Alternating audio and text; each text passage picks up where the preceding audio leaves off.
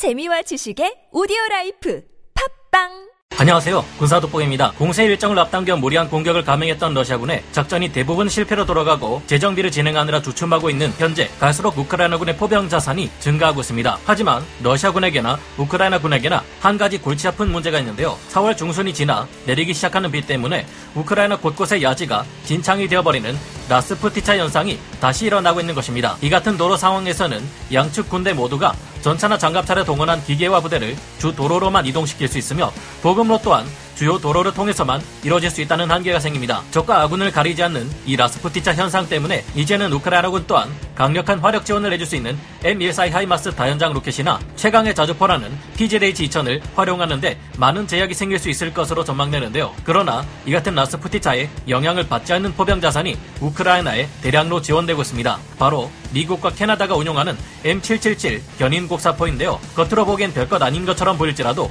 이 가벼운 견인 곡사포는 중량이 4.2톤밖에 되지 않아 헬기로도 수송이 가능하다는 장점 덕분에 라스푸티차 영향 없이 쉽게 이동이 가능합니다. 덕분에 수송을 항공기만 있다면 산악지역, 사막지역, 진창이 되어버린 지역 할 것 없이 빠르고 손쉬운 전개가 가능한데요. 1분 안에 최대 6발이나 포탄을 발사할 수 있는 데다 M107 포탄을 사용할 경우 최대 사거리 24km, M982 엑스칼리버 포탄을 사용할 경우 최대 사거리가 무려 40km 이르는 무시할 수 없는 강력한 무기체계입니다. M777 견인 곡사포는 화포 지지점이 650mm로 지상고가 낮아 적에게 발각될 위험이 적어 효과적인 은폐가 가능하다는 장점도 있는데요.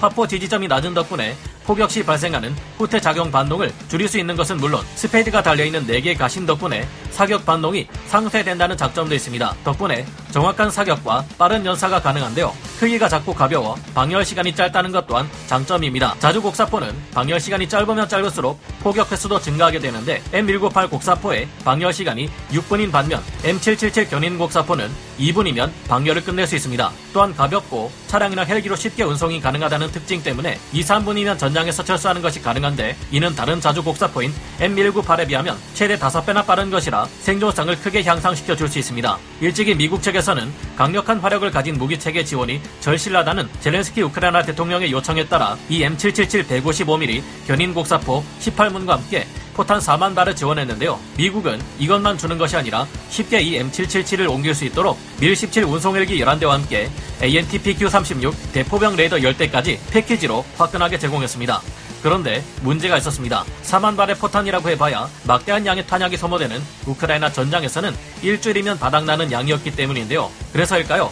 미국과 캐나다에서 더욱 화끈한 지원이 이루어지고 있습니다. 한국 시각으로 4월 22일 미국이 우크라이나에 보내는 8억 달러에 추가로 5억 달러를 더해 13억 달러 상당의 추가 군수 지원이 이뤄지면서 무려 72문의 M777 견인 곡사포와 같은 숫자의 운송용 차량 그리고 14만 4천 발의 포탄이 추가로 지원되었는데요. 여기에 더해 우크라이나 포병을 위한 감시 정찰 및 타격 수단으로 백이십한 대 피닉스 고스트 드론 또한 지원해 주기로 했습니다. 이 피닉스 고스트 드론은 앞서 미국이 우크라이나 지원한 스위치 블레이드 드론처럼 하늘을 날아다니다 적을 발견하면 직접 날아가 부딪혀 폭파시키는 드론인데요. 존 커비 미 국방부 대변인이 밝힌 바에 따르면 피닉스 고스트 드론은 미 공군이 특별히 우크라이나의 요구에 맞춰 신속하게 개발한 것이라고 합니다. 이 정도면 또 다른 미국의 지원 무기인 M14 하이마스, 네덜란드에서 지원하는 독일제 최강 자주포인 PZH-2000과 함께 러시아군 포병과 기갑 부대를 박살내고 강력한 화력을 부여하는 막강한 무기 체계가 될 수 있을 겁니다. 그런데 여기에 다소 무리해서 우크라이나에 M777 견인곡사포를 지원하려는 국가가 있어 주목받고 있는데요. 고작 37문의 M777 견인곡사포를 운용하고 있는 캐나다에서도 이를 지원하겠다고 밝힌 것입니다.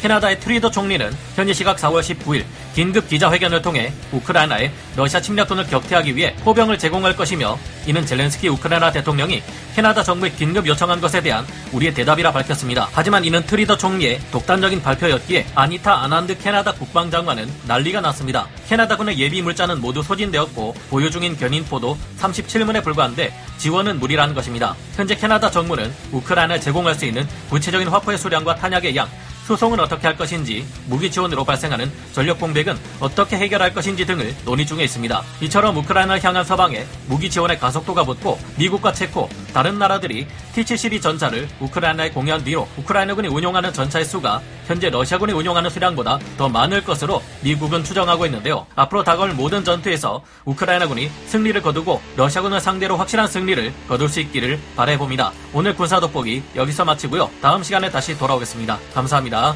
전문가는 아니지만 해당 분야의 정보를 조사 정리했습니다. 본의 아니게 틀린 부분이 있을 수 있다는 점 양해해 주시면 감사하겠습니다. 영상을 재밌게 보셨다면 구독, 좋아요, 알림 설정 부탁드리겠습니다.